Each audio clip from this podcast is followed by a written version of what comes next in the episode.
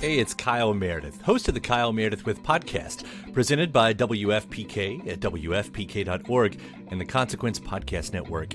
It's a series that puts the spotlight on iconic musicians and actors, inviting them to drop by and talk about their latest projects, whether it's albums, TV shows, films, or beyond. I'm gonna say something I don't want to say. Here it goes. Without Spinal Tap, there is no Tenacious D. Whoa! Man! We get great stories and the biggest scoops from people like Garbage's Shirley Manson, the 1975's Matty Healy, Jack Black and Kyle Gass of Tenacious D, Maya Hawke, Kiefer Sutherland, and everyone in between. New episodes arrive every Monday, Wednesday, and Friday, so it's a great way to keep up with your favorite artists and discover some new ones. You can find Kyle Meredith with on the Consequence Podcast Network or wherever you get your podcasts. Hey, pod people, Engineer Adam here, jumping in for a quick second to let you know about the brand new all in one platform for all of you creative podcasters out there. Anchor makes it easier than ever to make a podcast. It's free to use and has all the creation tools you need to record and edit your podcast right from your phone or computer. Plus, Anchor will get your podcast set up on Apple, Spotify, Stitcher, wherever podcasts are found. Even better, Anchor helps you connect with sponsors, even if you're just starting out. It's the perfect choice for podcasters, so make sure to check it out. Download the free Anchor app or go to anchor.fm to get started. That's A N C H O R dot FM. Back to the show. Do you read Stephen King? Good news. There's a club for you the Losers Club. Every Friday, us losers journey through the never ending wastelands of King's Dominion. We sink our teeth into each of King's novels, dive deep into the lore, and review every adaptation. Even better, we're always having guests over. Thomas Jane, Wil Wheaton, Mary Lambert, Mick Garris, the list goes on. So what are you waiting for? Join us as we read on through long days and pleasant nights.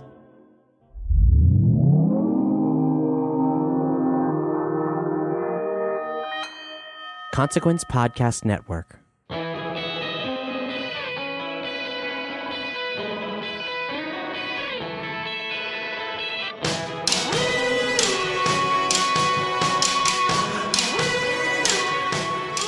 To all of you sweet pod people out there. I'm your host, Lior Phillips, and this is another edition of This Must Be the Gig. Thank you for tuning in. It's uh, your little backstage pass to the world of live music.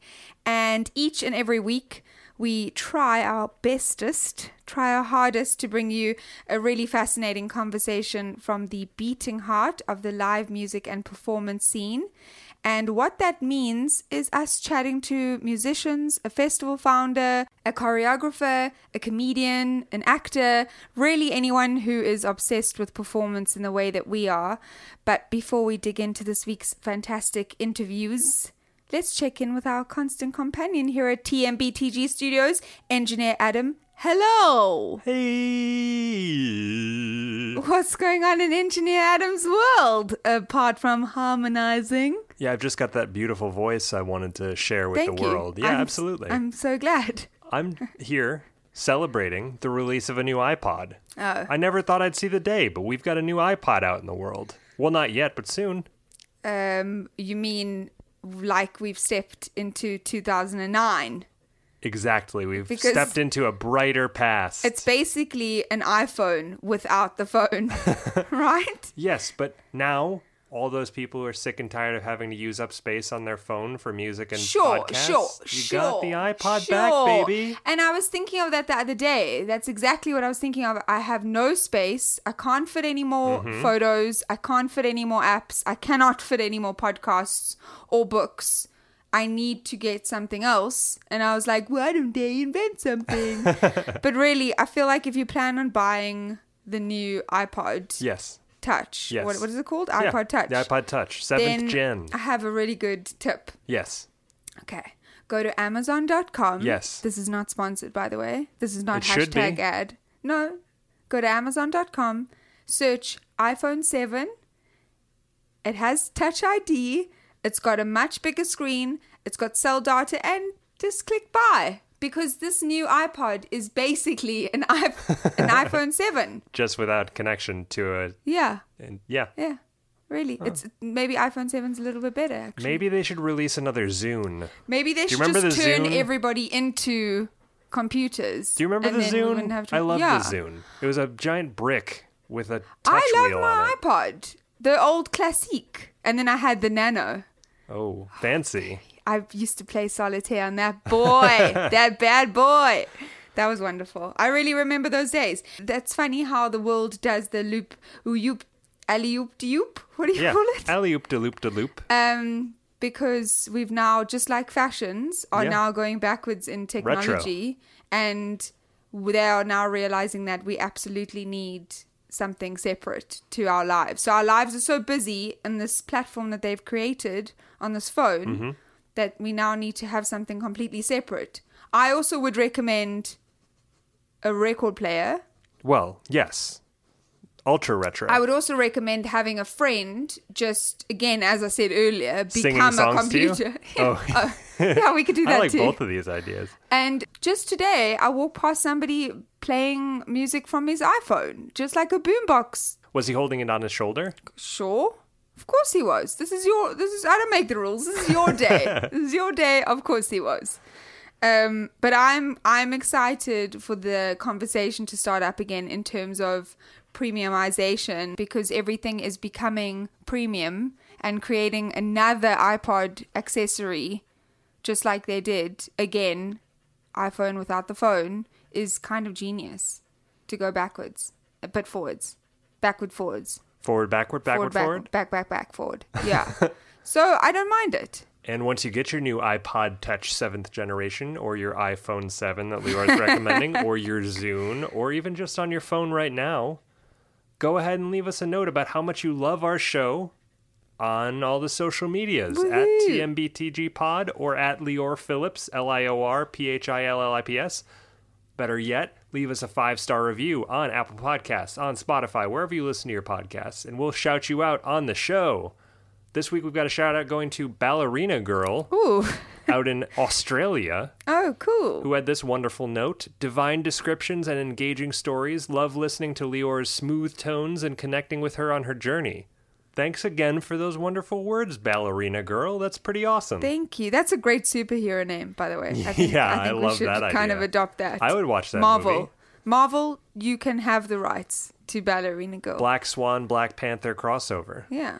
Anyway, thank you, Ballerina Girl. That's really lovely. And this week is really exciting because we return you to our coverage from the incredible Moogfest in North Carolina with not one, but two chats with insiders who changed the music world and helped bring some of your favorite artists in the world to light. Our first chat this week features the tremendous talent that is Daniel Miller, the founder of one of my favorite record labels, Mute Records. And it's the label that brought the world Depeche Mode, Erasure, Nick Cave and the Bad Seeds, and so many others. Uh, reach out to me directly if you want to know more. Just a direct list of Yeah, Lior's just- favorite just- mute records. Honestly, I will give you an, a list and some stories. In our conversation, I spoke with Daniel about seeing his first concerts, what they were, and buying his first Korg 700S and his exploration of the UK music scene in the late 70s and early 80s as a performer and a producer and a label head. And after that, what do we have? We've got a second interview. That's right. This week we've got two amazing conversations. The second this week is with the producer, composer, and all around music zealot, Craig Leon. Craig's been seemingly at the intersection of every musical moment in the US since helping to discover seminal punk and no wave bands like the Ramones, Suicide, and Talking Heads, all bands that are extra special and important mm-hmm. in this neck of the woods. Uh, you got to sit down with Craig and his partner, psych folk country musician Cassell Webb, to talk about Craig's time in CBGB's and Max's Kansas City, his work with Pavarotti, Cassell's first-hand experience with Buddy Holly, and Craig's new record, Anthology of Interplanetary Folk Music Volume 2, which is out now on Revenge International. So let us not be delayed. This is me and Daniel and Craig and Castle. Enjoy.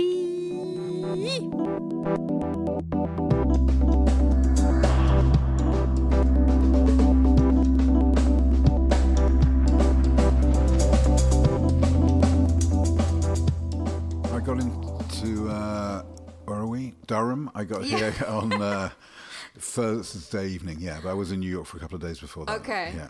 Do you often not know where you are because you're so busy? Well, I definitely often don't know where I am when I wake up. in the morning. I thought, you know, so yeah. I mean, that happens, I suppose, when you get a little, you know, when you have a lot going on. Do you find that there's certain times in the year where things are a little bit more intense work-wise, or is there no cycle to what you to what you There's do? not really. I mean, not really. It's pretty because I mean, we're all, from the label point of view. You know, we're always getting. You know, we work around six months up front from a mm-hmm. finished in, uh, from a finished record to release. Okay. So it's, you know, we're always working ahead. So it's always yeah, it's always you know, it goes in fits and starts, but it's Yeah. generally busy all the time, either with making a record or Mm. selling a record or going to gigs or. Six months doesn't seem too long. Six months seems. Well, that's from the delivery of the final. Oh right. Okay. the final masters and the final artwork. Yes. Because you need a lot of time to set everything up on vinyl, you know, because we do everything on vinyl and vinyl pressing takes a long time, so you have to kind of yeah. Make, build that in. ma- yeah. and make sure that But. Mona would tell time. you that it's never really six months and it's always a bit of a rush in the end. Yeah. But the theory Mona's is six months. nodding in the corner. but so, do you find in terms of like trends over the last few years that things have started to shift a little in terms of the the creation of a project versus you know maybe years and years ago things maybe took either quicker because there was guaranteed radio play or you know just in terms of the business of of the of that ah, side Yeah, I mean, of course, the recording side of things has changed completely. I mean, everything's changed. The music has to be good. That's the constant. That's the only Yeah. real constant. Everything else has changed. The how you make the records, how you distribute the records, how you mm. promote the records has changed completely in the last, I don't know, t- 10, 15 years, you know. Mm, mm. And some of that's really good. And some of it is is is not so good, or it's not not that it's not good. It's just Mm. like not so much fun, should we say? yeah But um, what are the challenges though what what doesn't make what what Well, what cha- I mean, the cha- I mean, I think, for instance, you know, especially with streaming, it's become very track based rather than album based. There's obviously there's been a reaction to that with with the kind of resurgence of vinyl, but the resurgence of vinyl is great, but it's not as like it's still small in relation to everything else, you know. And I think the mm. the Spotify, the, well, the, uh, Spotify mainly, but but the platforms are kind of very track orientated mm. and single orientated. So for music that people want to be a bit more thoughtful about or put it to get put it together in a different way, mm. not it's not so easy. You know, people don't listen to albums that much, and I think that's frustrating for the musicians. You know, and for, and for us because we. Wouldn't say that our music is album orientated. That sounds really old fashioned. But it is. It's totally Yeah. mute. The mute Yeah. style is completely front to back. I feel Yeah, those things are, are not in our control particularly. You know, we have to we have to you have adapt. to be adaptable. Yeah. Yeah. Yeah. How hard is that to navigate in terms of no making sure that you keep your style and you keep Hmm. the essence of it, keep the consistency of the music good, and also make sure to cater to how ever changing because Hmm. you know Spotify could go away tomorrow as well. I think people don't realize Of that course, that, yeah. that library that you've created, or it's not you but people, Yeah. that could go away. So how do you how do you keep Um, I mean, there was always radio. Okay, Spotify is kind of the new radio in a yeah sense, totally and we we you know we used to do depending on the artist and, and the, the you know the the kind of the goal for the project, we would do radio edits, for instance, like that, and we do Spotify edits now. And we do even shorter Spotify edits for our presentations. yeah. When we go in there, we do like Oh my gosh. one, of you know, two minute versions of songs, you know, for you know. Yeah. But you know, and that's frustrating. Can be frustrating. Uh, and I personally actually quite enjoy that process of Mm. editing because I like the idea of um, getting a message across in a short amount of time. you do.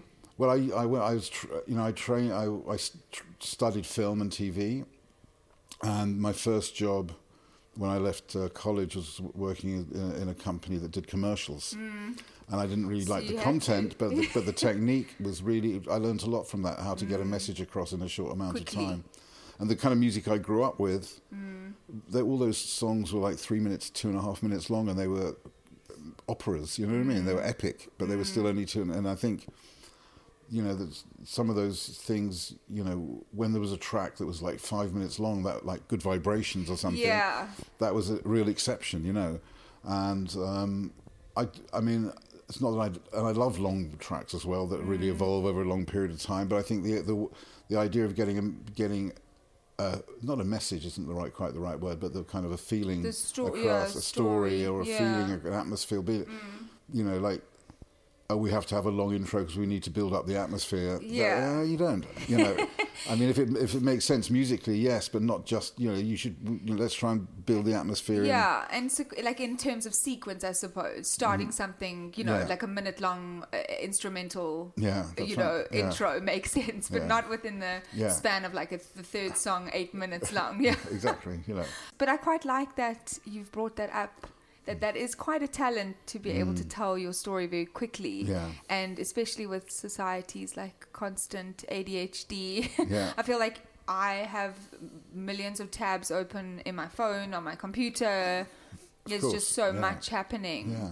So you mentioned that obviously where where you started was your family in actors and everybody was in film. Is that how you Well, started? my, my getting parents into were it? actors. Yeah. Okay. Yeah. So you just naturally went into that because they Not- were in the not- field. Not really. I wouldn't say it was natural. I mean, they were. I don't know how natural it was. It's hard to say, isn't it? Because, but it was something I was interested in. I was always. Well, I was always more interested in music actually Mm. than than that. But I wasn't very good at playing music, so that was my second choice. Really. Yeah. Yeah. So uh, when did you? What was the click for you when you decided to leave the film side of things? Because I feel like film and music, those two are tangentially connected, Yeah, right? yeah. Because you need a visual brain for both, and I can only imagine how your brain is very visual, um, considering what you've Mm-hmm. done. When did you decide to to to shift into into the music Well, I, side? I, I worked in in that in film Mm. for a few years after I left college. Then I just got really sick of it, Mm. um, and I then I just travelled for a while, and I ended up DJing in a, in the mountains in Switzerland, and was that your first ever performance that you ever did? Like your first concert that you no, no, it wasn't because when I was at school we did school gigs and stuff like Okay, yes, yeah. But um, But this is your first DJ. my, yeah, my first DJ, and and that was great because I, I you know I wanted to get out of London. I grew up in London, and I just wanted to get out of the city mm. for a while and get into some fresh air and be, you know mm. nice landscape and things. So mm. I ended up there, and while I was there, obviously I was buying records and stuff like that as, to be you know, as a DJ, and it was very pop oriented. It was like a holiday resort, so it was like chart stuff, which is which is okay. You know, I didn't like everything I played, but I liked the experience of oh, of the lights going down. I told you what happened. I don't know Uh, why uh, they go down. uh, so I, I like the experience of g- making people enjoy themselves to music. You know? Yeah, so even if it's not servicing your. I mean, most of it wasn't really my taste, Mm, Um, but that didn't really matter because it was functional and I Mm. enjoyed that side of it. And then t- towards the end of my time there, the first rumblings of punk started, and that really kind of interested me. You know, I was I, there were no records at that time. Mm. This was before the Ramones' first album and stuff, like before the Sex Pistols. Yes. But you know, I used to read about what was going on in CBGB's and Max's Kansas City, and I thought this sounds really interesting. And Mm. I got back to London at the end of the season. I got back to London, and you know, the first punk gigs were starting to happen, and it was just a very exciting time. I thought this is a moment that I that it's kind of opened a door for somebody like me who had musical stuff in my head, but wasn't able to mm. really translate that into actual mm. music. This I thought this was a moment that I could kind of somehow engage in and I was very I was had been in, into electronic music for a long time. Mm. So at that point, I you know went back to work to earn some money to buy a cheap synth and a tape recorder, and that was it really. What was your first cheap synth? Yeah, Korg 700S. Oh, wow. It's a great. It's a really. It's an amazing one. Yeah. it's great. And that and my first recordings that I released were just done with that and nothing else on a four track. So all the all the sounds came from a 700S. And I think it's a great synth. How did you figure out how to play it? Was it just like trial by error and making a lot of mistakes as you went along? Yeah, I mean it's quite a. I mean I didn't re- Yeah, yeah, basically. But I mean it, it's it's not you know it's not a complicated synthesizer. Mm. You know you, you you know you turn it on and there are sounds there. You know it's not modular. You know it's you know there's and the, some of the switches are very basic and you know it's quite basic. But then I got I suppose I learned how to get the things that I wanted out of it. You know. So before, I really like what you said about how punk kind of opened that up for you. Mm-hmm. What do you feel uh, like how did you connect to that spirit? Because punk now is of course incredibly different to punk then. But mean, it was- it wasn't- How yeah. did you connect?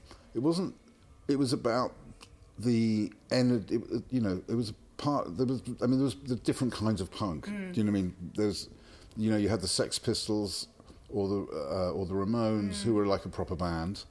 And then you had the uh, thing early things like early banshees and things like that which were people who just couldn't play but just got up on stage and did it. And i think It was like the punk attitude. yeah, it's, yeah. About, it's more, the, more the ethic. Mm. I mean, I like, I enjoy, you know, I love the Ramones' first album and, and all those early punk records, the Damned and the Pistols. But mm.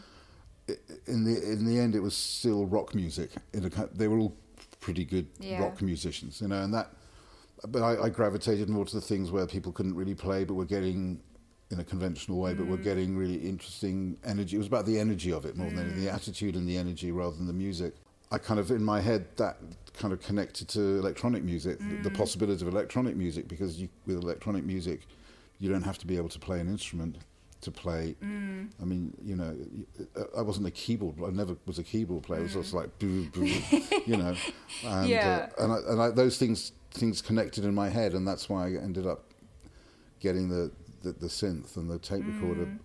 And it was a time when those things became much more accessible to people, you know, because up to that point, synthesizers were very, very expensive. And, mm. um, Yeah, of course, because the And the- demand was. Yeah. well, they were, you know, they were made in small quantities, mm. hand built, and you know, extremely high quality. But then the the Japanese, you know, Roland and Korg were making things that were like mass produced and mm. cheaper, and were not. I mean, you look at the Korg 700, you can see that it's meant to be like an accompaniment instrument on top mm-hmm. of an yeah, on top of a Hammond organ. additional, yeah, additional yeah. It's got little things from a music stand on the top and mm. stuff like that. I don't think it was ever meant to be making the kind of sounds that Well, they they never thought that that would be Yeah, I don't- possibly yeah. uh, the demand as well for that. They never Yeah. thought that would be popular. I, Well, I think it was like real, you know, the, you know one of the you know things like well you can get a nice flute sound or you can get a nice you know violin sound Yeah. or something like that. You know. yeah, it was more for uh, convenience than Yeah. than just. but I the- have to say the. Korg 700S had some pretty weird shit on it. As Yeah. well. It had, had Like what? It had like three different ring modulators on it. It, yeah, it had some things on it that you don't that no other synth has Mm. ever really matched. I, and it's a really I still have it. I love it, and it sounds. It's got really interesting features on it, even though it's a really cheap kind of simple Mm. instrument. There's a, tons of possibilities in there. You know. When you decided then after that to pursue your own music Mm-hmm. and support bands and, and you know do your own thing, was there a, a show that you played that it just clicked for you, where you know necessarily for uh, like a vocalist, where Mm-hmm. where they found their voice? Was there a place or a time other than the gig in Switzerland that you found you really found that place? And Mm-hmm. From a you, live point of view, you mean? yeah, Well, I mean, what happened was that it just uh, you know there were quite a few of those singles came out around around 1978, and I met Robert Rental, who'd also put out his own single mm-hmm. at a Throbbing Gristle gig. Oh my God. You know, it's a classic kind of. Because we were just all hanging out uh, after Yeah. the gig, and we as we were talking to you know I'd never met Throbbing Gristle before, but they, they were, it was like a really nice little kind of mm. everybody was very friendly and supportive. And I met Robert, and then you know we, we got together a couple of times just to like, talk about stuff. And then there was a guy, there was a company called Final Solution who did mm-hmm. they were promoted, they were concert promoters, okay, and they were doing a lot of the kind of alternative um, concert promoters, you know, concerts in that time. They did, you know, all the early Joy Division things, and so you know, they were really great promoters. And they wanted to put on a gig in a small place called the Crypt in uh, in West in, in West London, and they wanted to f- to kind of feature all those people who had made those electronic records.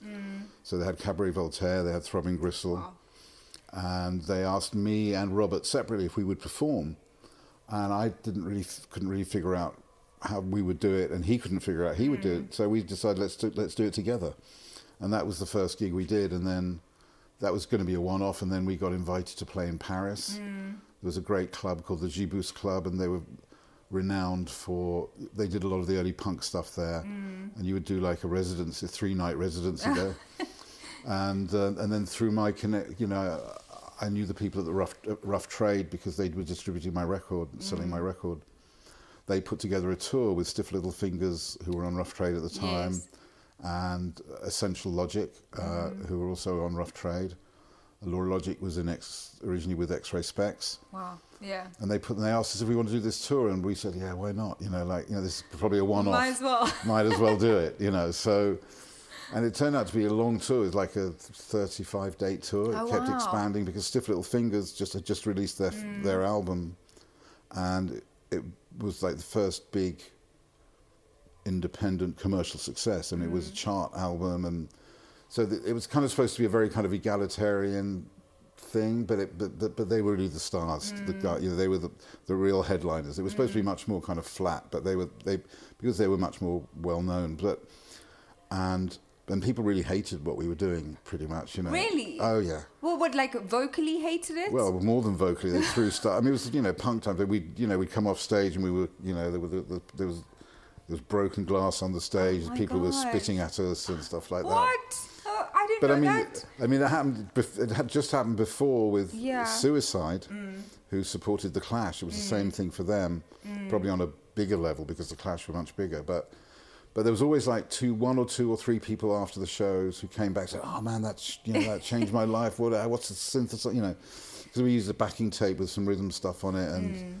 I had a, my uh, my Korg 700S, and Robert had uh, a Wasp synth, Oh, and Chris Carter from Throbbing Gristle had built him a gristleizer to go with his. This uh, is amazing. Yeah. and uh, you know, and it was alien to most. Nobody Mm. really seen.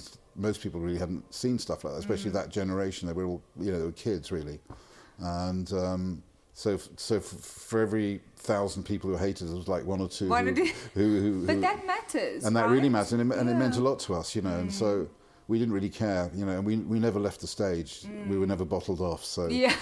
So we used to look at e- we used to look at each other and go, yeah, no, no, let's keep going. it time to go? Yeah. yeah, you know. But so, how did you find the confidence then in terms of knowing that, finding that you could really listen to those three people? Because it's very hard to drown that out. And Mm. Yeah. especially you were learning in the process of Yeah. the audience learning as well. You were both learning. You Oh, were learning totally. Yeah, we hadn't didn't have a clue what we were doing, And they were. and they didn't have a clue what sure- they were seeing. You know, so I'm sure they were like, "What is this?" Yeah. So how did you find the confidence to then carry on and then pursue, you know, a life in that? How, how where did you? How did you yeah, I mean, I had no plan to do that.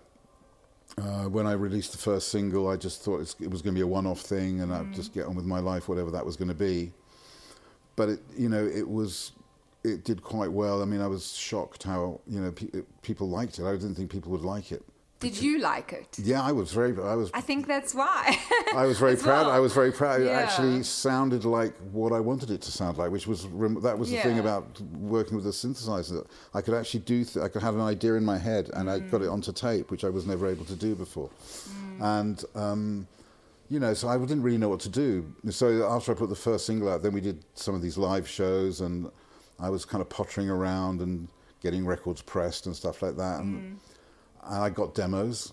Uh, and I, but I didn't really know what to do with them because I had no real intention to do be a label. I didn't, you know, didn't want to be a record label. And then there's a guy who I knew, a guy called Edwin Pouncey, uh, who was, who at the time was a cartoonist. He was the punk cartoonist yeah. for Sounds. Okay. and I kind of knew him just from hanging out, and he was, and he told me about this guy who was sharing his flat with him, a guy called Frank Tovey, mm-hmm. whose artist name was Fad Gadget, and I thought that sounded interesting, and I heard some of the demos, and I met Frank, and I thought this is something I can, you know, I can really relate to this mm.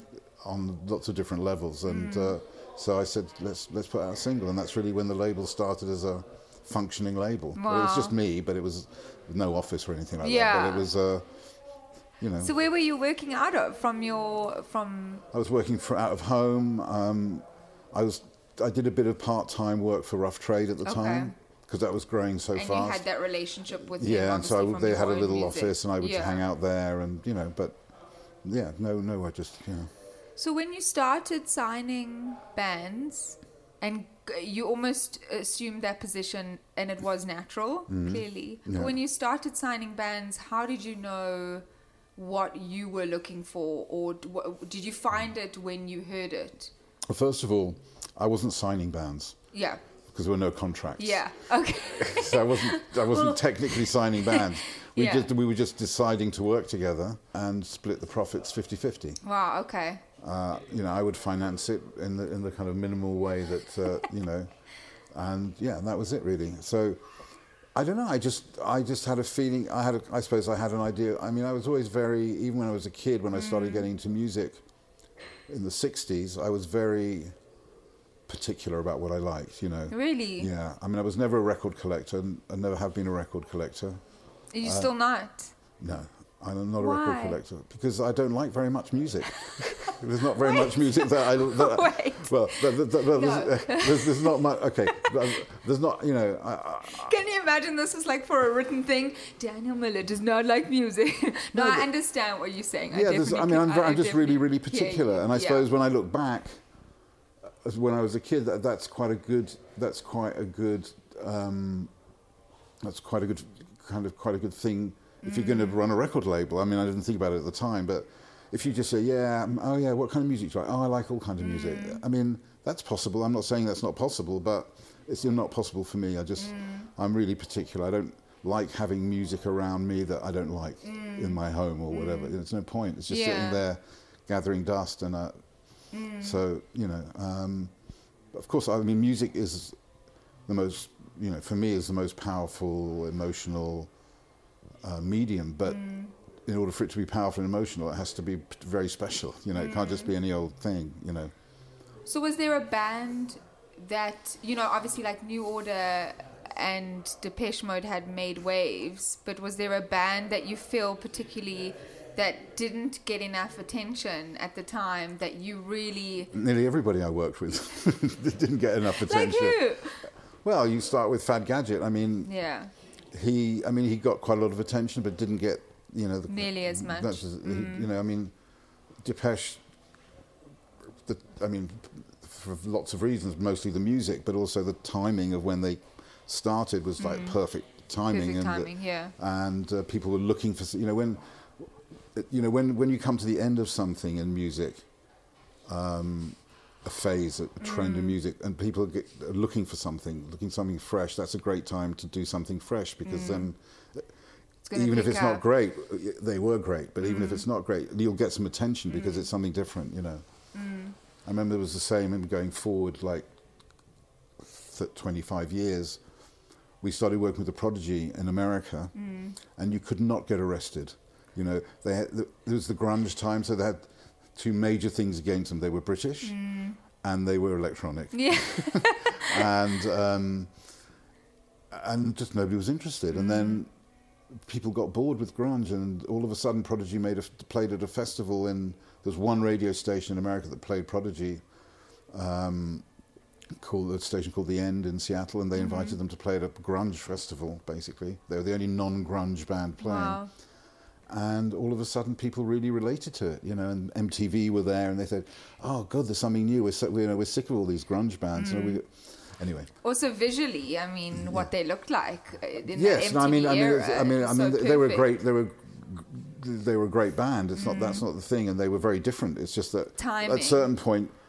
If you're different, you don't fit in, and then Mm. the next minute, if you're different, you're exactly what people are looking for. It's it's Mm. it's a it's a strange phenomenon in music, and probably in Yeah. Mm. lots of other things as well. But but you know, there are a lot of. I mean, you know, there's. I mean, I mean, there's a lot of bands on mute. I mean, especially you know, I always cite Renegade Soundwave Mm. as one of the bands, and it was partly their fault, I have to say, because they Why? what did they do? well, they hated each other so much, Yeah. and they were so paranoid about of each other, and they kind That- of imploded. Affected, Um, yeah.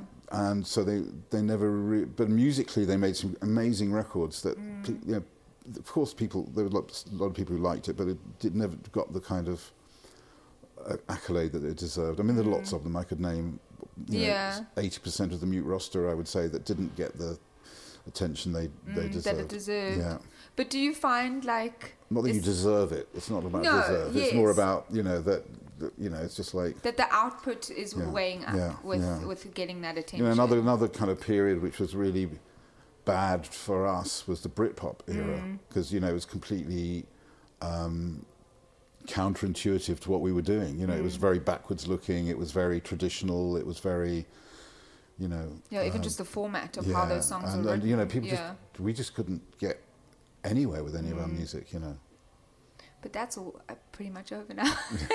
Yeah, but there's always something. But uh, you know, I'm not. Listen, I'm, uh, it sounds like I'm complaining. I'm not. I mean, I don't think it does at all. I feel like there Mm-hmm. is so much knowledge that you carry with what you've done, Mm. but in a very uh, you come from a very different place because you've lived through it. It's Mm. Yeah. Mm-hmm. very different if you are sitting here as this exec who's taken this role over the last year. You've actually lived through it. Yeah, But yeah. do you feel like there was one concert that you saw, one live performance, a band, or something that really shifted the way that you saw live music and you and you, maybe not from your own performance and people throwing stuff at you, but But you mean something that I was involved with, or something? I mean, there were there were concerts. I mean, all the concerts. Well, not all, but a lot of. The, you know, I used to go. to- Obviously, when I was a teenager, Mm. I went to gigs. like what was your first one? What was My the first, proper, show that the you first ever proper saw? gig I went to when I was about fourteen, I guess. Yeah. Was uh, the Beach Boys. What? Oh Uh, my gosh. And I was I was a huge Beach Boys fan. Wow. And yeah. it was still the time when they were wearing their stripy shirts. and Brian Somebody Wilson. told them that was okay. and yeah. Brian Wilson was not really in the band at that, or the Mm. live band at that time, but he was kind of on stage fiddling with things. Mm. It was kind of around the Good Vibrations tour. Where was that in London as well? You Hammersmith. It was used to call the Hammersmith, Hammersmith, Odeon. yeah. but now it's called something else. They keep changing the name, but it's still there as a great venue. Well, Yeah. great venue. It's still a, it's still an important venue. Yeah. And you know, so that was you know, and uh, other, you know, I mean, you know, I saw. Uh, it's hard to say, but I mean, I remember seeing Mm. Faust Wow. on stage around 73 around that time it was much later on and they were just had like they were on stage and before they came on the stage was filled with things like TVs and pinball machines and stuff like that and they were just miking everything up and playing along and they were just tuning into the TV and stuff like that and and then the guy there was and the right in the front of the stage there was a big concrete block. Mm.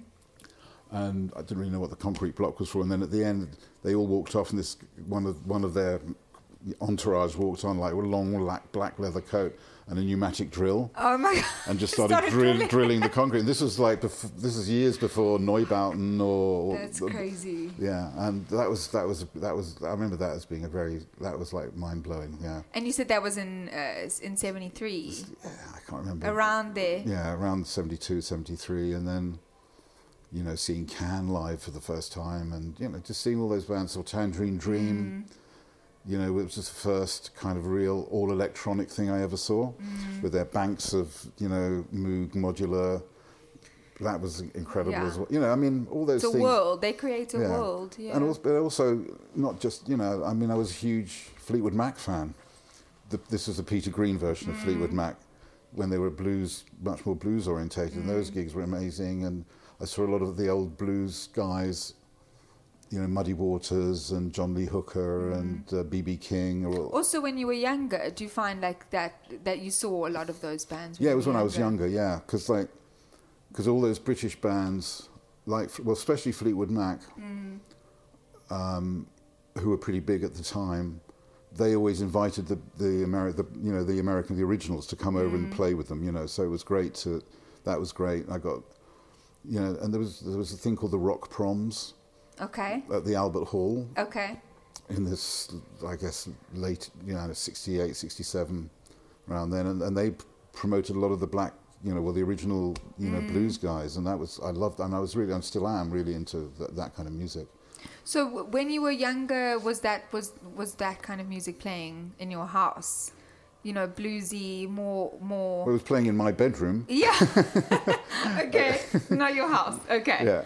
Uh, no, I mean, my, my, my, my, my parents were more into classical music and, mm. and things like that. I mean, they didn't have a problem with me listening to it. It wasn't like, shut that noise down or mm. anything. I never got told not to play music, but that music, I was like, I mean, I'm an only child, so I didn't have an older mm. brother or To sister pass down to pass down. music, But yeah. I always used to hang out with slightly, oh, I mean, I didn't hang out with them, but the, the, the guys at school were only two or three years old. Everybody was totally into music. So, Mm. and they for some reason realised that I was into music, so they would play me stuff, and uh, you know, it was just that. That, Yeah.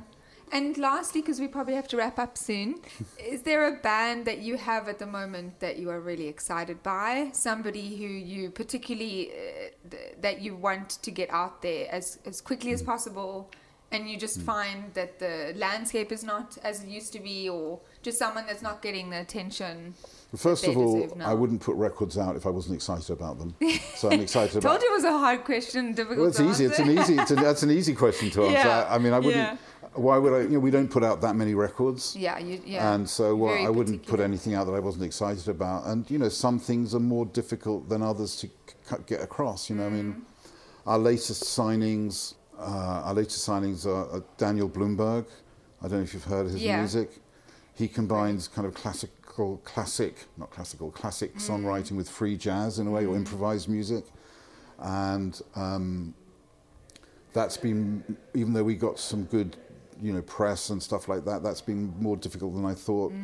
We just released uh, the uh, our first album with KÁRYYN, um, and that's, you know, that's starting off quite well. So you know, but I'm excited about everything I put out. I mean, life's too short to put out records that you're not excited about. Yeah, of course. Yeah. Do you have like that mute?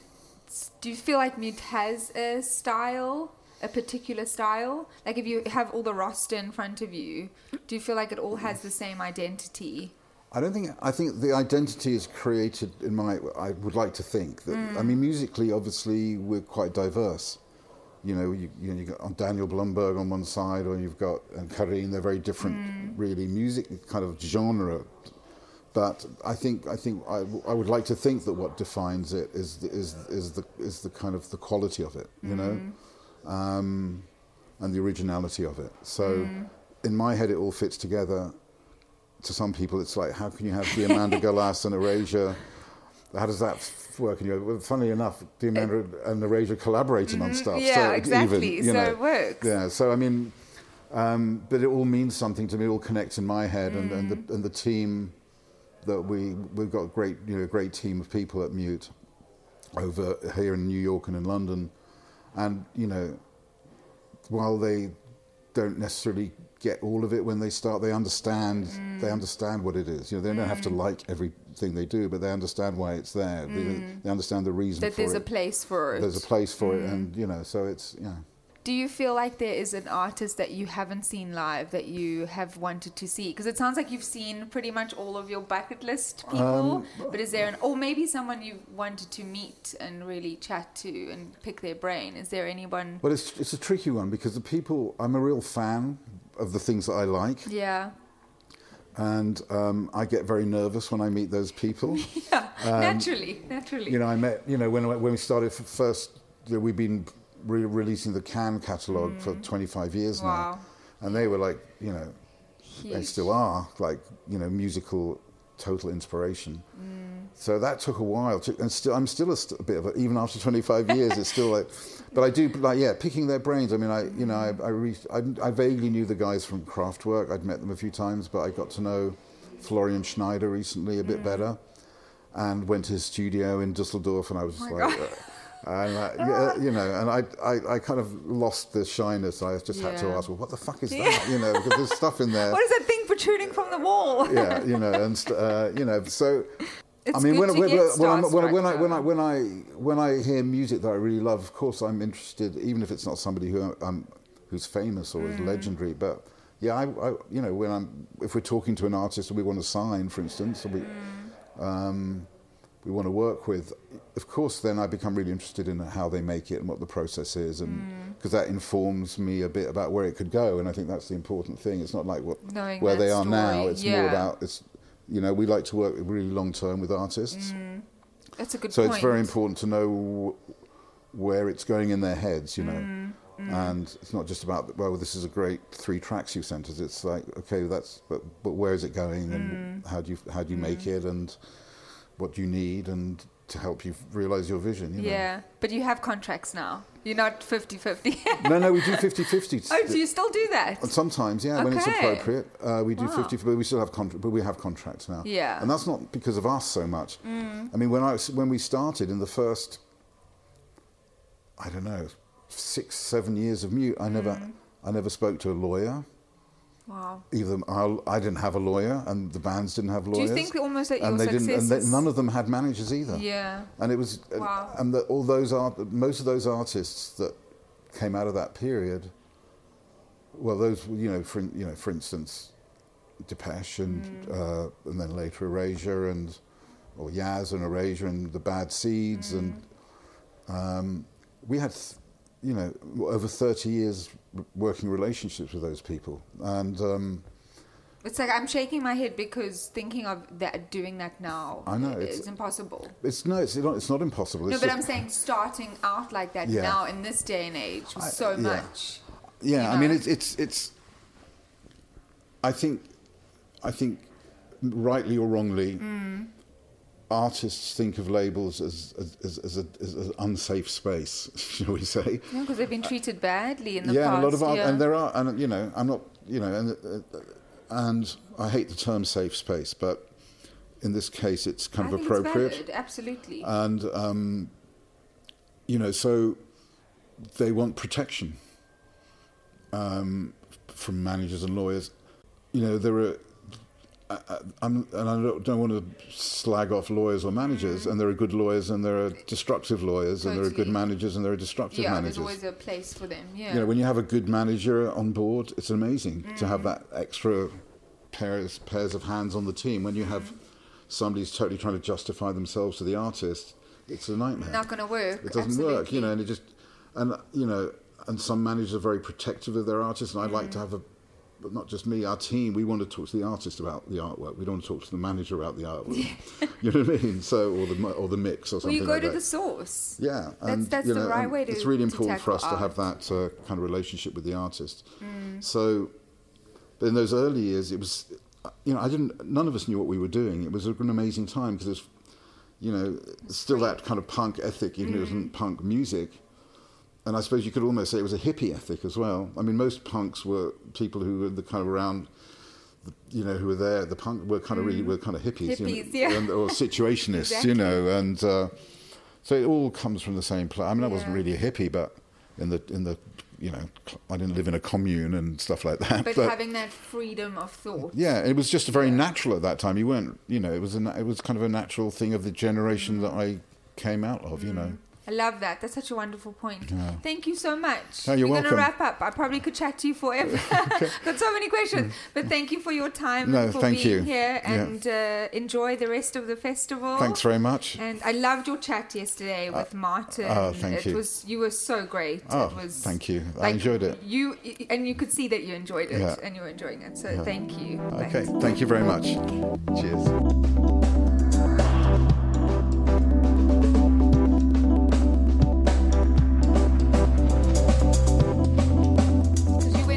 Florida to New York. to LA and then back to New York and then a lot to London because of the record company that I worked for. Yeah. And a lot of the, you know, the, the original, what, what they called the New York underground stuff or anything was the roots of the British punk thing. Mm-hmm.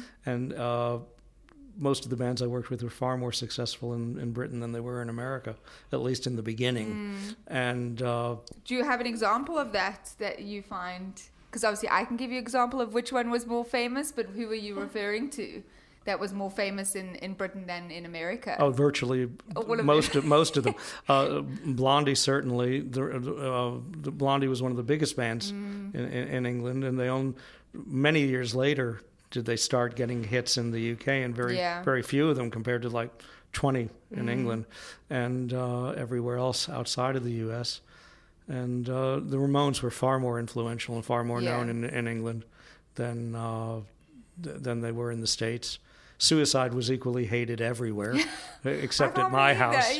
Yeah, oh, my house. yeah, and and and um, no, people used to throw bottles at them. Yeah, They used to open for the Seriously? Yeah, they would open for the Clash, and um, people like that. And those punks were, you, you know, they, they they were like really offended by suicide, and they would throw bottles and.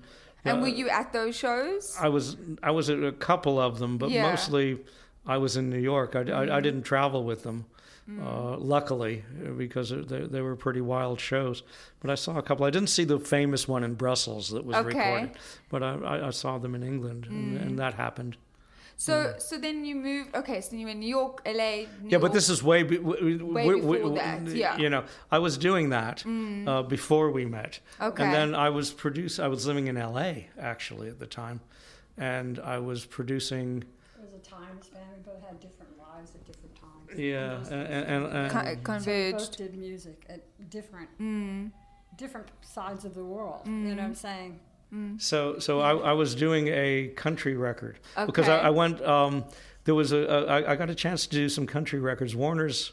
The, I have a pretty eclectic background Oh, to begin with. oh, yes, and and, um, okay. and and and, I like it. Yeah, sure. and, and in any and, in any case, uh, I was asked to do a couple of country records, and I did it. You know, because I I grew up on that and everything else, and um, that that uh, one of them was to be recorded in Texas, and uh, I went down there and I was recording this guy making his album.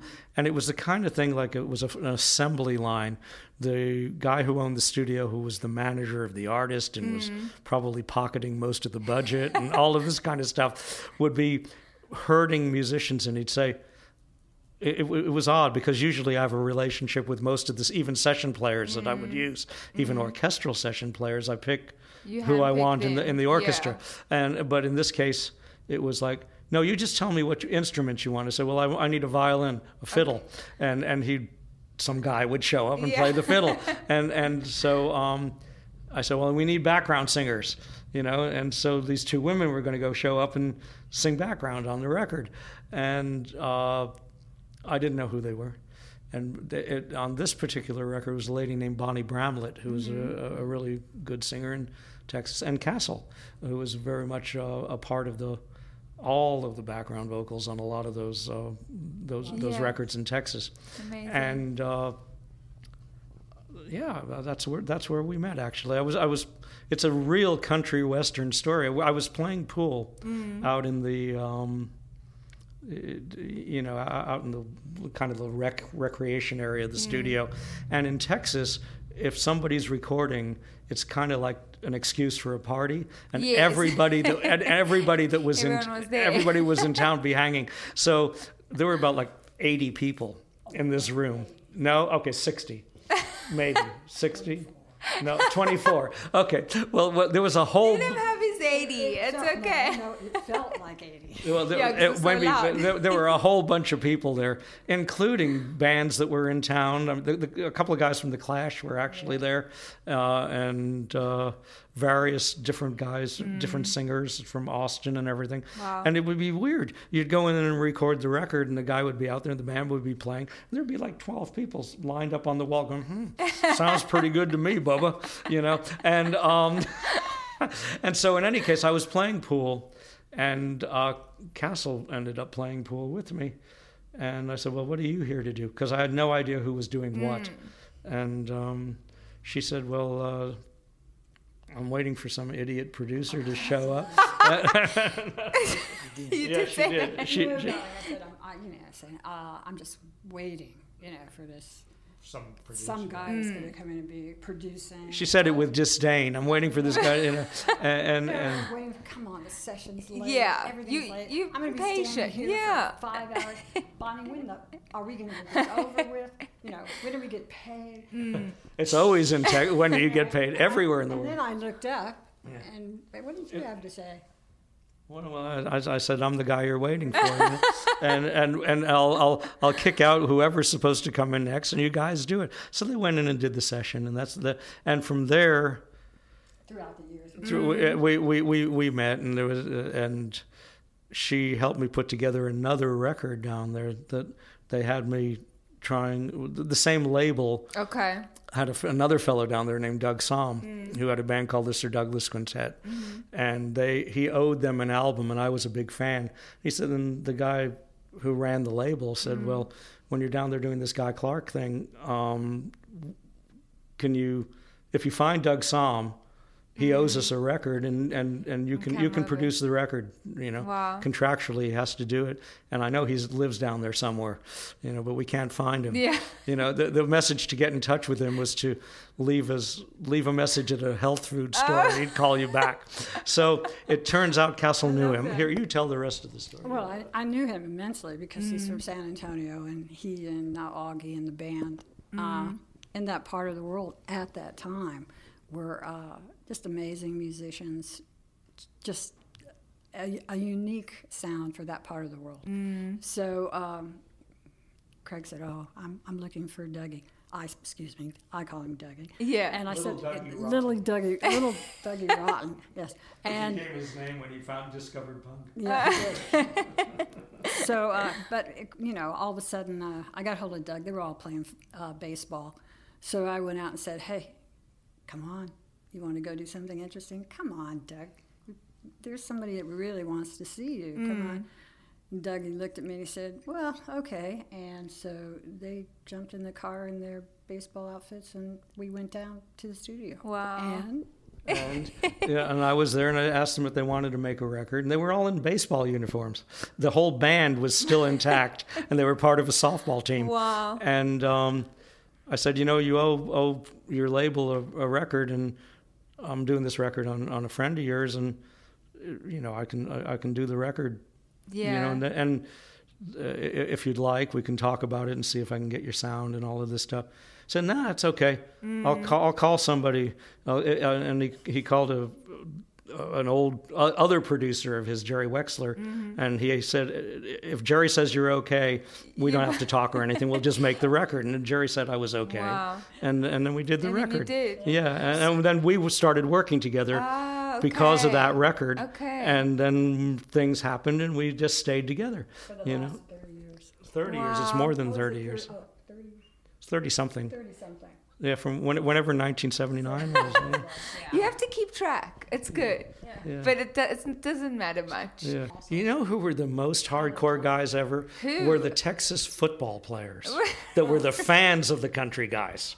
But I was doing a country record in San Francisco, Mm-hmm. and um, uh, a- and a fan of the guy who was the artist was Rodney, Rodney Crowell, Mm-hmm. and this guy was like drove up and created total havoc in our studio Mm. because he wanted to, he wanted to be at the session, and it was this big old guy who played football. You credited with discovering those, those iconic bands in history. Not you not the Texas Cowboys. No, was- but but you credited with those massive bands that also had uh, fanat fans, the, the, those loyal, crazy They- fans. they had- you said, yeah. the Ramones. well, the Ramones, the, Talking Ram- the Ramones had Ramones zero had- fans when well, I at the first saw them. you know, as did any.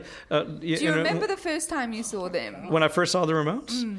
Uh, yeah, I sought them out because they were they had handed around flyers. Yeah. and they've been having a press campaign.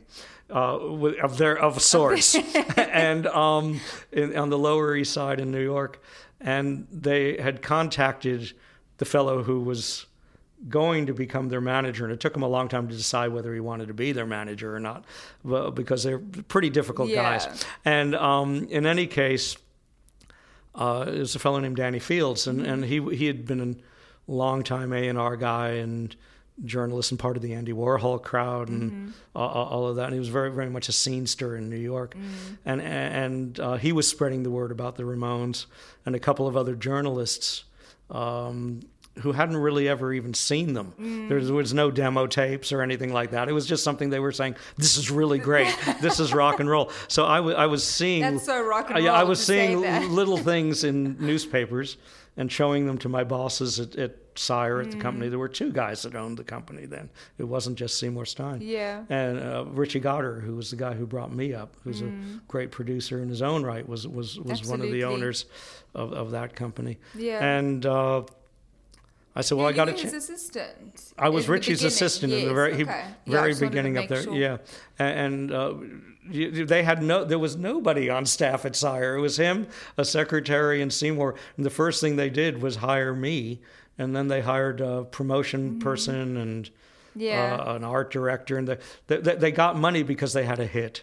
They, they, they'd struggled for years. Sire had a whole history bef- before the Ramones Yeah. uh, of doing really great music that nobody bought, uh, and we're talking maybe they've been they were around from like '67 or something like that, and uh, they'd had a whole catalog of records before the Ramones, but um, they had a hit of a band from Holland that yodeled. Really? Yeah, it was called the, the the song was a novelty record called "Hocus Pocus" by Focus, and uh, to me, Oh. And that's how they made their money. well, the the, it, was a real big hit in America. Uh, One of, Wow. and it was nothing. The band was actually a real prog rock, uh, you know, very good jazzy kind of players for that kind of music. Uh, uh, and but I wasn't a fan of that at that time. But Hocus Pocus was really funny. It was da da da da da da da da da da. You know, the guy singing like that and a flute playing. It was Yeah. it was just ridiculous. And but it went like top five or something in America. I don't know the exact number. And So then you they they had this influx of money, so they said we're going to expand. these and, people, and, and so you know, so uh, Richie brought me into the label, and uh, because. Uh, he needed help with a band that he was producing, a Climax Blues band. Okay. And the operative word was blues, which they had forgotten uh, on this album that they had made. And he said, "We got to do this over again, and it's got to get funkier and grittier Yeah. and more like the blues." And um, he char- he charged me with the um, job of putting them into my little studio in Florida Okay. uh, so he could have a holiday in Florida, and um, I would I would actually rehearse them and, and imbue them with blues from my old '78 collection and all of this. So um, So you served more than one purpose. so I did that, and then then then we recorded a bunch of stuff in my studio. He brought it up to New York, and then they Yeah. went, you know, the feel on that was pretty good. So he asked me to come up to New York and, And, uh, yeah. continue working on the record. And then as things progressed, I decided I wanted to get a job and live in New York. Mm. And um, I was looking around at a couple of other labels, and that's a whole other funny story how I almost ended up at another label, except for Suicide Oh wow. getting in the band Suicide, So, yes, getting in there. But Yeah. um, but in any case, I was in, in this show, I was you fired. Be- I- suicide, and people will know what you're talking. yeah, I, I I was fired before I was hired at another label. I applied for a job, and they asked me who I'd sign. Uh, they sent me out to see a, a, a, some glam rock band, Yeah. uh, and I didn't like them. But Suicide was the opening act, and, And you said uh, you'd sign and I said I'd sign them. You need to sign this band, and uh, they said, "Well, don't call us. We'll call you." So, uh, so I immediately said, "Well." I, I, the only other label I know here is Sire, so I better get a job there. Yeah. So I got uh, Richie wanted me to work with him, so uh, So then you said to Richie, "I've seen the Ramones, or I've heard about them. yeah. I got a flyer. Well, it wasn't even that. It, Yeah. it, it was that uh, I went down and saw them myself. I, I, I got in touch. I went. Gosh, this is going really back into history. I have to I'll get it chronologically. I'm out of order already. Yes. I was looking.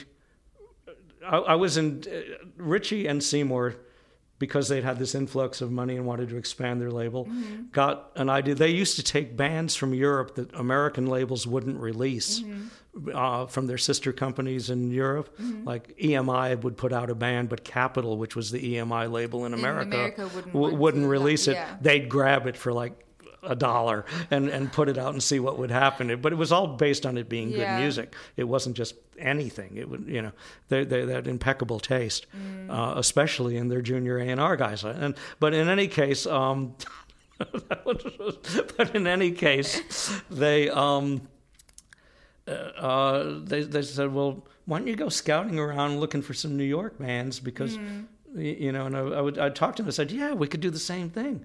We could take like. Uh, Somebody like La Monte Young and sell him back to Europe, you know, because I was always into Yeah. electronic music and avant-garde stuff. So I'd go down messing around at the kitchen and all of these other places and uh, lofts in Soho and loft parties and go, you know, see Tony Yeah. Conrad and all these people. And I go, and they would always go, Wow. you, you know, don't do that. And uh, can we sign Annette Peacock? No, you know, and all, and, and all this kind of stuff. But um, gradually, I'd heard that there was this whole scene Mm. of really cool people that, that, that were down there.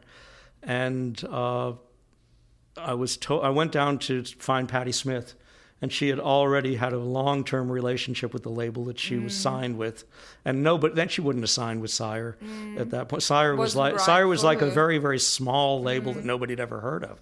It wasn't. It became famous later, but. It wasn't famous yet because Yeah. it didn't have anything anybody knew about. Yeah. And you go to, you know, you go to a record. You go, the Ramones didn't want to be on Sire Yeah. Records initially. you know, they said, well, maybe if we don't get anything else, you know. Yeah. But and, and I said, look, I'll help you get a deal anywhere. You got, you guys have to. You just got to. You, you got yeah. to. You, have got to get your your music out there. Uh, to Tommy when I first met him. But but but in any case, uh, I went down to CBGB's and talked to the guy who ran it, Hilly, Mm. and I said, "What about Patti Smith? Is she playing here?" And, and he introduced me to Terry Ork and Richard Lloyd and Tom Verlaine and all the people down there from television that were actually doing the booking of the bands. Mm. Yeah. And he said, "Here, there, there's plenty of bands here. We, you know," and he he was really helpful. And he said, don't mess around with with Patti. That you know she's kind of already spoken for and all that. But Yeah. you should check out this band, the Ramones. And I said, yeah, I've seen some flyers from people like Lisa Robinson. of them, Yeah. yeah. and all of that. Oh, nobody's heard anything that they did, but everybody says they're the saviors of rock and roll. So. Um, uh, it was arranged that I would go to their loft. It wasn't their loft, it was Mm-hmm. Arturo's loft, Arturo Vega, who was their art director. And they had just finished making a video. And it was a video of, um, uh, I think they didn't do it at Performance Studios. I think they did it in the loft. Okay. Or, or it might have been in Performance Studios. I can't Yeah. remember. But the set was up in the loft, which was a big white sheet with Ramones printed on it, really primitively. And I said, "Yeah, these these guys are pretty pretty roots, you know." and they they played a couple of things, sort of, and but the energy was so was so sort great that um, I, I thought that it, it was something that was was really worth pursuing, Mm. but it needed a lot of work. They, they, they, they, I also saw them in CBGBs. They didn't have the leather jackets yet. I know that they were they were like in. Beach Boys surfer Oh, shirts yeah. and stuff, and and they uh, they'd start a song, Yeah. never finish it, and and and get really angry with each other and frustrated, bec- and Yeah. then all of a sudden the bass player uh, Dee Dee would uh, go one two three four and they'd start another song and then it'd be what song do you want to play and they'd all start a different song But and the it- crowd it- was still there with them. well the, the crowd was no one the crowd at CBGB's in those days was the other band that was going to be playing it was literally Oh. Do you remember? I, I, I w- I would say there were probably six or seven people in the audience Oh at, at the first time I ever saw them. Uh, uh, that, that might have been punters. Every Mm. and there were other people lined up on the bar, but it was all the people like in other bands. it wasn't Mm. Waiting even. for the it was even one. before Talking Heads were there. Talking Heads played there first, um, opening up for them, opening up for the Mm. Ramones for a show. The first show that I saw Talking Heads and the Ramones together yes. was um, there must have been about maybe 15 people in the audience or Oh something gosh. like that. Because you know, I had David on the podcast with Yeah. Annie, who does his choreography as Yeah, well. yeah. And because this podcast is named after uh, "This Must Be the Place." It's Oh, called yeah. "This Must Be the Gig." Yeah. And also David's stories from then. He can't really remember much because it was such a blur. It's the same with It's me. I, same- I, you can't yeah. give, I can't give you specific dates, Specifics, which is why when any of us are talking to journalists over the years, Yeah. there's everything's conflicted because you're going. What Well, I saw you in 1973. No, I saw you in 1975. You know, and Well, and no there's there, there- no, there, there's no, there, nobody really did it. The the the book that supposedly the Bible that Legs McNeil and the punk guys did is purely apocryphal. Yeah. And because it's it's everybody's own personal recommendations and they're hey guys, let's talk about me. And of course I'm more important than anybody else in this bloody book. You know, so um But I mean, you naming places like you know these venues were iconic in terms of that they were era. dumps mostly. Max's what Max's was not was less dumpy. Yeah. Max's had an art vibe, and and, and it was I, I much prefer hanging out at Max's just because you could actually, you know, Yeah. feel like you you you, There's weren't the Bowery space. where where CBGB's was uh, was was really now it's all gentrified, but then Mm. it was. Um, you know, a place where you could very easily get killed. I, I, I, we, we'd step over bodies at Blondie's rehearsal loft. Oh my gosh. There'd be guys who would die in the and, and bums that would die in the hallway, and you Wow. got to have to step over them to get to rehearsal. They lived across the street from CBGB. So when Well, they they worked what there. was they the didn't live timeline in terms of so you did you work with the Ramones first and then obviously Talking Heads Well, they were about the same the time. The? Ramones were first. were first? Were, were first, and it took a while to actually get them. I brought them into Richie, my Mm-hmm. my immediate boss, not Seymour. And Richie had this whole idea that he was going to sign all these bands because I said, "Look, there's tons of bands there. Yeah. There's a blues band called Mink DeVille. There's these guys. There's these guys, and you know, and I'd go on and on about, and of course, Suicide, Yeah. and all this other stuff. And there's the New York Dolls were still around, but they had lost their record deal. And I said, you know, there, there- there's like, if you want to sell a bunch of stuff to Europe, here it is, you Yeah. know. And uh, and even Patti Smith, uh, but that, that was impossible. Mm. She she'd already put out her own little record, which eventually did come out on Sire as a reissue. But uh, she put a Mm. She she- Robert Mapplethorpe put up some money, and they made Yeah. their own little label with Lenny Yeah. and her. But but um, but in any case, he said, "Well, you know what we should do? It's like the old days because he came from the school of singles." Yeah. Everybody had a single, and if you had like four hit singles or three hit singles, you'd get an album. yeah. And what would happen is your three hit singles would be on the album, and then the fastest record they could put together in six hours would be the rest of your album. I, I used to play on records, and I'd play on albums that you do. You, Yeah. you do the. Oh, we're doing an album today. Okay, well, the album would be a rehearsal and an album in six hours. Why did it You know? go so quickly? Was it just because they didn't want to spend any money on it because it was an ephemeral business. Yeah. Nobody knew if any of these bands were going to go anywhere. Mm. But Richie would write hits. He was part of a songwriting team. And they do singles. Wow, And when they got a bunch of singles, they do an album, or they do this is the important thing compilations, where they take a bunch of different people's singles and put them out. Exactly, And he said, We're going to make together." an old time 50s compilation called New York's Finest, which was going to be all of those bands. And he proposed singles deals to every one of them and they all turned him down, including the Ramones. The Ramones turned down Sire first from the initial time that I brought them in, and then, How uh, did you get them back? Well, Tommy was was uh, kind of like really down by the fact that I, they didn't want a singles deal, and, and Johnny mentioned it in interviews and stuff. You can look at them talking about it, but it's like, wait, well, you don't want a singles deal. I said. Well, these people are stupid. You, you, you, you, at this point, you can't even make a single. You can only make one big long song, you know. And um, so then, light bulb between Tommy and me. Well, we, could make an album for the price of a single if you really worked hard. Yeah. And that was the premise that we then went to Richie with. Yeah. That, That you could do that so if you put up the money, and that's why this notoriously low budget and everything. It's not low budget by today's Mm-hmm. standards, because today you can make a record on what we're talking into right now for Yeah. nothing. But then it, everybody had to go into a studio, and you'd have to pay for all this big fancy equipment. So we got more time was money then. yeah, it, it was by the, bricks- hour. Yeah. And so we had a very limited budget to make an album. Uh, the, the, and then the band got slicker and we rehearsed and they, they went around to a whole bunch of different labels and they got auditioned at different things. Mm. I think Blue Rock label, which was uh, Johnny Winter's label. Uh, the, Steve Paul, who ran uh, some clubs in New York out of that Mm-hmm. label, it was part of Sony. It was so CBS at that point. They became Mm. Sony, and and uh, they were turned down there. Danny brought them there. Danny had started to manage them, and when Danny started to manage them, uh, Seymour got more seriously into it. The other half of Sire, because Danny was a known mm. like guy with ears and guy on the scene. They could trust him. And, and he, Danny, developed a very good working relationship with Seymour's wife at the time, Linda.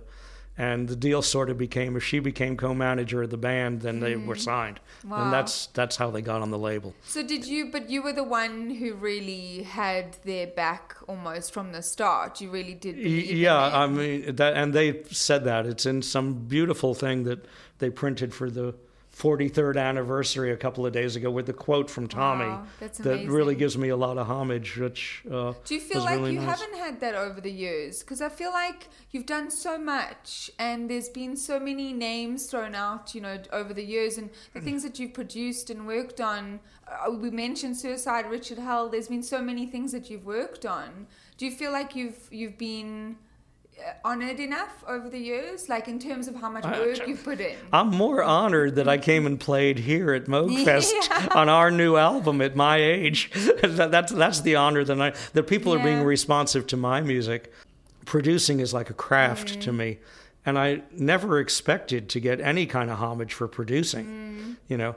I, Mm. But I, you I'd be very hurt if I didn't get a little bit of homage for something I wrote. But but but but uh, it, it's for Mm. producing. It's like well, if the band got noticed and what they my job would be to as a producer to Mm-hmm. get what they wanted to get on out out in Mm. a format that people could listen to the way they wanted it Right. to happen Yeah.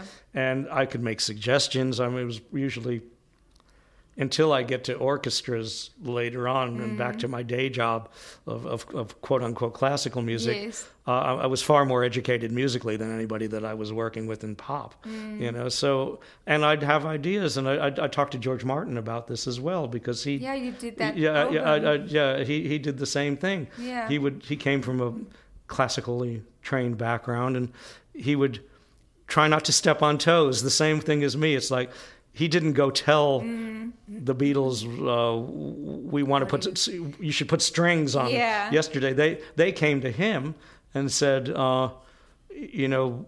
It, it's it's a story that I don't think he told that often. They, they they came to him and said Paul it was Paul McCartney came to him and said um, we want to do something special. We want, there's got to be something about this song. It doesn't sound like a real band song. And George said, "Well, what about strings?" And he was like, "Anathema," you know, I, I don't- because strings on a pop Yeah, record with these syrupy, crappy of things, you know. And and um, George said, "Well, no, there's other kinds of strings, you know. There's like." This stuff like Vivaldi and and, and, and stuff, and, and and you can do stuff that's really cool. And uh, Wow. so, well, let's give it a go. So Paul went around to give it a try, skeptical, and they came up with yesterday. Wow. You know, so that that kind of helped. And look at it's you know it's but but that was still a craft. George, George didn't write yesterday. That was their song. He he brought it. Mm. Elevated to, he it. Mm. helped them bring it to the place where they didn't even know they heard it in their head, Mm. but it's kind of what they implied they wanted, Mm. and that and that, that that's what a producer does. Do you feel more comfortable then? Because obviously you have history with classical music. Do you feel more comfortable in your production role or producing your own material? Well, I'm much happier producing my own material or something I wrote Okay. because the thing is, um, it's rewarding either way. Mm. But but but it, it's just very simple. In in classical, you write it out, Mm-hmm. and you in in my cases, I conduct it usually, and hey. Let's talk about me. I was saying about that before. Hey, it's my it's on my shoulders, so you just do what I want. Yeah. And, and and there's no discussion. So it's coming out of my head, and I'm trying to pull something out of me, you know. And and so I, I get much more of a sense of satisfaction when that happens. And consequently, and she will tell you, um, Cassell will tell you, who's been sitting quietly while I've been babbling, um, that she produces me. She co-produces all the things of my own, because uh, what what she does is stop me from getting. Uh, basically disappearing up my own bum in, in, in the studio with too many I mean, classical that's what ideas. You, that's what Yeah. that what- that's what you need. You need it's, but it's very hard to discern between what you know is right for your ears and what's right. Oh no, no, for she'll the- she'll she'll tell me that really sucks. and, uh, and she she I mean, don't you? Yes. Tell me about your first concert experiences. Like, what was the very first concert that you both saw Oh, separately? we both saw separately. Yes.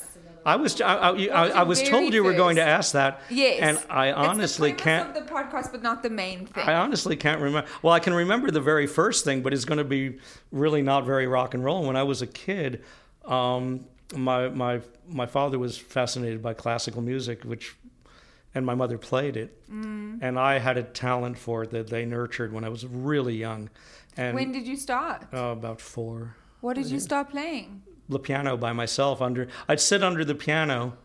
And hear what my mother was playing, and she was a big fan of opera, and she And played opera. played and so I'd, I'd go back after she'd go away to do whatever she would go to do around the house or shopping or whatever. Yeah. A- And, uh, I'd sit there and dun dun dun dun dun. dun. I'd, I'd pick it out. Yeah, because And, your ear um, was already tuned to that. yeah, yeah, and and, and Yeah. um, you know, reaching over there and picking around, and and, and she uh, immediately got me lessons and everything. The first gig I ever saw, I was telling it to the optometrist yesterday when he was fixing my glasses because he, he's an opera fanatic.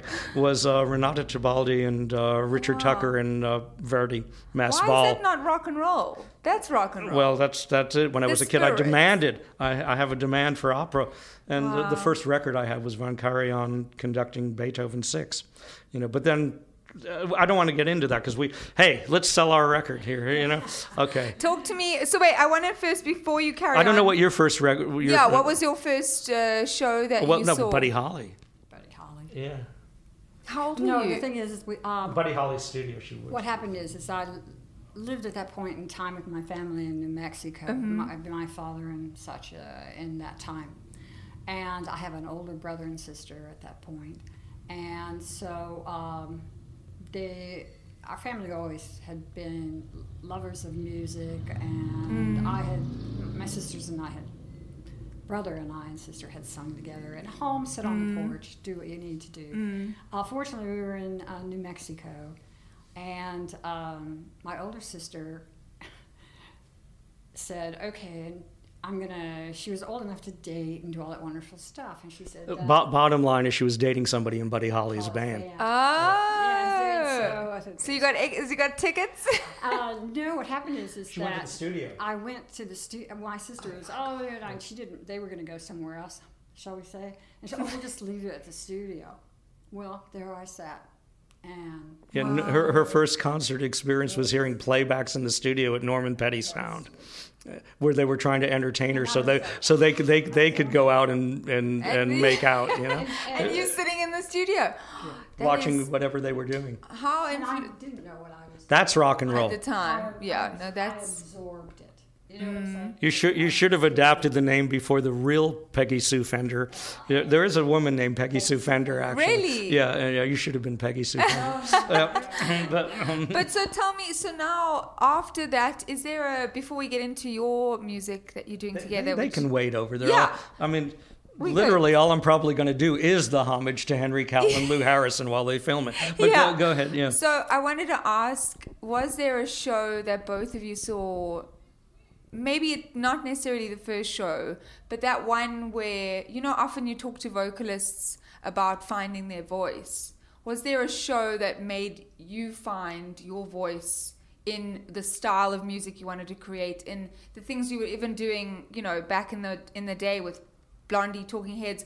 Uh, Well, the first really rock experience, uh, the first things that, uh, gosh, uh, Well, we're, we're talking that- about sneaking up at windows and look, listening to Slim Harpo and stuff Oh, at, wow. Mm. at juke joints because I grew up in rural Florida, where on the other side of the tracks, Yeah. as I became a teenager, is where you'd go to get somebody to buy you alcohol, and, and and then you'd hear the juke joint music playing up there, Mm. bluesing. It's the same thing you had it in Texas. Lightning Hopkins is one of the first things you, Mm. yeah. But um, one of the one of the first rock and roll things I heard, and one of the first experiences Mm. was there was a um, the first one there, there were many i mean there, I, I saw bands that would come through at the armory shows and you'd see the shangri-las and the bobby fuller four and the, sam the sham and everybody who had a hit would tour in these packages Yeah. uh, but but the thing is that uh, what really impressed me was there was a pop festival and i was older i'd already been back and forth to new york once it was um,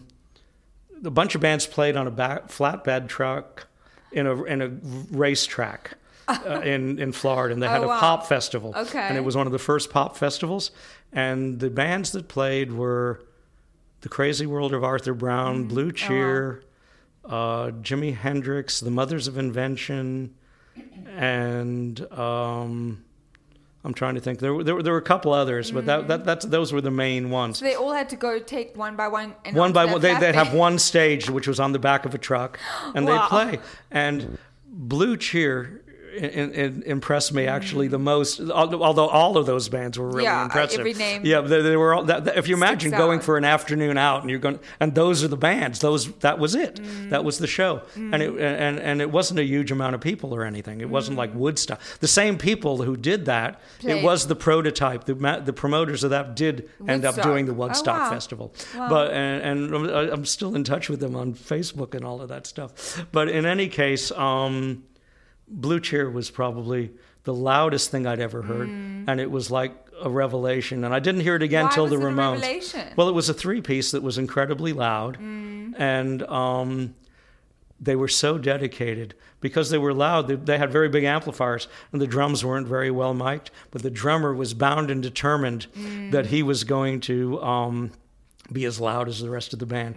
And he was banging the shit out of the drums, you know, and, and he was flailing away and playing all this intricate kind of stuff that was very, very punk, actually. Yeah. And then finally, I was on the side of the stage, and um, they they walked up, the guy walked off stage threw down his drumsticks and held his hands in the air and they were like bloody, to a pulp and he was smiling like i've done it tonight and i said that's rock and roll so it was like iggy pre-iggy Yeah. you know it was that kind of thing But And, is that the? Do you feel like that's the concept? Like, cause you, the stories that I'm sure you have of all the different shows that you've seen, both of you in your history of being in the industry for so long.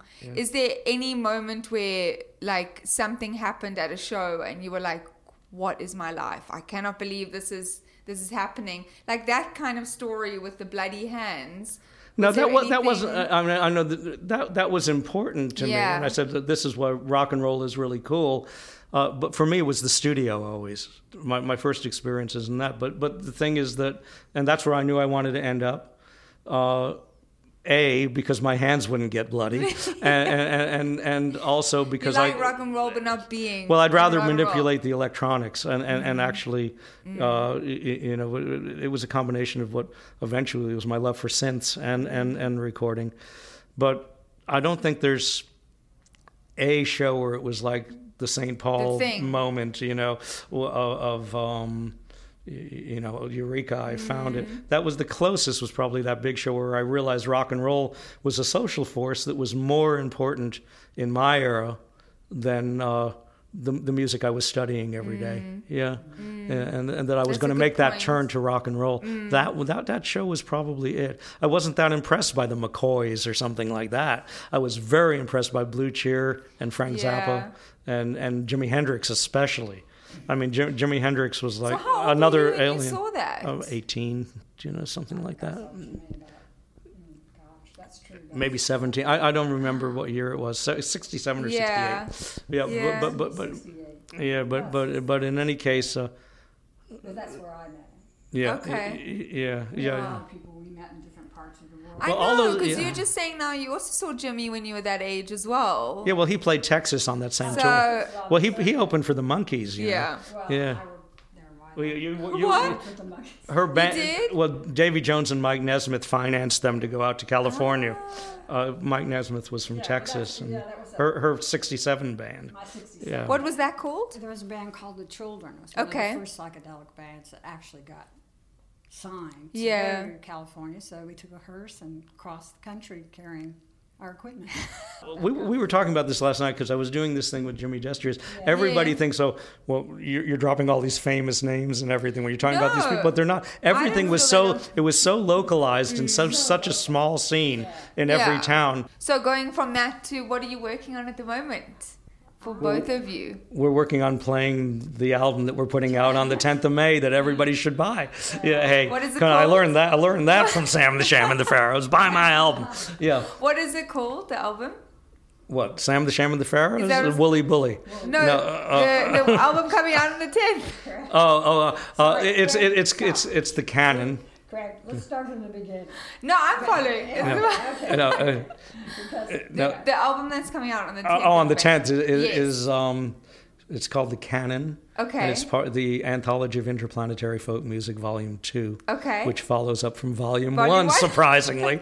yes. Shocked. Which came out a few years ago. Wonderful. And Yeah. that's a collaboration between both of you, or did you our first- produce? That was the first album that Craig and I ever Well, that's did. Cas- Cassell producing. That's mainly we, we put albums out under Cassell's name when she actually wrote it, and Mm-hmm. As the driving force, and we put them out under my name, and, and when it when it's me. Mm. Uh, But, but but Craig did four albums on me in, Mm. in uh, all through the years. all throughout the years. Yeah. But that's because I'm a, a folk storyteller. Mm. Wouldn't say in a lot of aspects. Yeah. So that's sort of my different movement at that time. But Mm. like I said, that's where things started uh, changing. Yeah. You Mm. know, one of the wonderful things for me was to work at Jimi Hendrix Studio, then in New York City. When was this? Electric Lady, Electric yeah, she, she uh, yeah, where did, when did you work at Electric Lady Studios? we did that Sir Douglas Quintet album, there, but you've changed the subject. Oh, sorry. Okay, so so so the point being. how long we've been playing Oh my god, I love you guys so much. York, it's so great to see this. I wish people could see it because they just hopefully they can pick it up by hearing it. But the connection that you have is really wonderful. It's a strange one. yeah. So wait, wait, wait, where did you want to talk to? about? We produce each other constantly all the time. Literally as we're talking. Yeah. Oh, yeah, yeah. It, it's just our nature. You It's you know. wonderful. First, no, we, the first record. Let's talk about Nommos. Yeah. And how we got to there. Well, Nommos is. Uh, well, I I don't want to go through the whole story of why it happened. We've said that a whole bunch of times, but but how Cassell helped immensely in the production of that was that we had no budget whatsoever to do the record. It was like, you know, John's label, John Fahey's label was um, impoverished to say the least, you know, and. Uh, possibly even more impoverished than Revenge International is, but but, but on, on a good way because they do art. Yeah. They, they they they don't have huge budgets for things, but um, that doesn't mean they can't make brilliant records. You know, both those labels do. So and and I'm not a guy for huge budgets anyway, but in any case. Uh, what were we going to do? It was supposed to be an orchestral record with orchestra and drums and these newfangled synthesizers and all of this stuff. And um, we had to scrap the orchestra, we had to scrap the drums, we had to scrap the all, all stuff. Yeah, so I said we have to do it on synths. So we Yeah. have we have to go find a studio that we can pay X amount and have an infinite amount of time with these very fiddly instruments. Yeah. And she knew a studio from a singer songwriter Mm-hmm. that she knew in Texas who'd had a big country hit Oh, and couldn't follow it up. He'd had one of the biggest hit records Who of all was time. the? What was the record? Well, it was a fellow named Willis Alan Ramsey. He, he, he wrote he wrote a song called he he has one of the best debut albums ever. If you're a record vinyl fanatic and you like 70s singer songwriters, Yes. get the Willis Alan Ramsey album. That is such a great he- he's suggestion, amazing. And and the song he wrote, that. which is nothing like the way it came out Yeah. on the hit, was a song called Muskrat Love for the Mm-hmm. that the Captain and Tennille covered. And um, he was all of a sudden rolling in the dough, you know? And it was like, well, I guess I better write another one of these and I better make another album. Well, he's still making that album to this day. But but in any case, He let us he let us use No, his studio. Use. We had to rebuild. We, we he'd gotten frustrated because he didn't. He'd torn his studio apart, and Cassell called him knowing he had a small studio, and she said, "Well, look, we've got like zero dollars, but can we use your studio?" Yeah. And he was like, uh, "I tell you what, I'm going to sell all this crap that I tore apart on the floor. If you guys can solder it all back together again, you can use it, and then as long as I can show it to sell it." You know, and um, that's what we did. We, we put his studio back together again, and that's where we made how Nommos. did you work in the studio on that on Nommos? Not well, for uh, an immense amount of time for back then, probably about ten days. Yeah. Yeah, eight or ten days. But Yeah, which, which is like which that was long, but obviously no. In those days, you'd make an to. album like in three days. Oh, you yeah. know. And once it started, it just sort of um, uh, came together. And But again, it was all charted out and everything already. It, wa- Okay, it so wasn't. you were it, it wasn't like you making it in. up, you know. So Right, so so okay. it, it just had to be executed. It, it wasn't. Uh, it wasn't. Uh, it was it was just another world. it was. It's charted out to the point where I recreated it and 'Cause that Yeah. Uh, 30 years later. 30 you know, years Uh, we, we we have the same we have the same sounds loaded into our computer um, that we played the other night. Wow. Uh, well, we didn't play Nommos the other night. So none of those sounds, I'm sorry, are on the new album. There's very few. Although it's the same synths.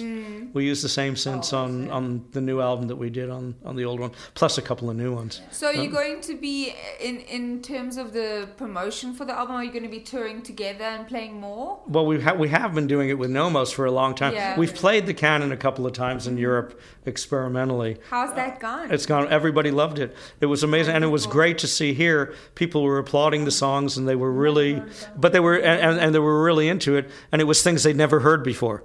The- the- you know, Yeah, the, the, they, touches a there's been no radio airplay, no internet release, other than one.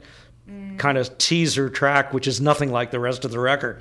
Uh, you, you know, but Wait, so wait, it's coming on the 10th of May. 10th of May, Okay. yeah. I want to hear it now. yeah, and and um, we played the whole thing The other night. the other night here, and we played it in Antwerp, and we played it in Barcelona, and a couple other places, But you maybe one or two others.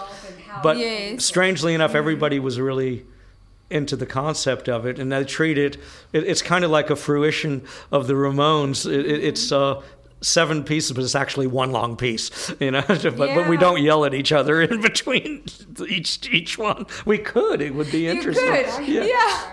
Yeah. So, do you have a favorite place that you've played then together? A favorite city or a place that you feel like you they understand you and understand the, the work that you've We like very much where we are here. Moogfest, Mm. be, because it's aficionados and, and, and people that are into it. We like playing New York, Oh, New York is fun. you know, and we love playing Italy. Italy's Italy. That's strange It- to why Italy? I well, Italy, know. strangely enough, Italy is the one country where Nommos is almost a pop record. Oh wow! Yeah, it, it was it was one of the most it was one of the most remixed records in the Italian dance Oh my scene when it first came out, and uh, a couple of guys put it on these huge compilations, Mm-hmm. and they they actually uh, uh, appreciate us very much in Italy, uh, which is strange because I Mm. produced a lot of uh, Italian Yeah. opera singers as well, but You but have, and yeah. Ennio Morricone and people like that that are Italian Yeah. mainstays, you know. really Yeah, but you know.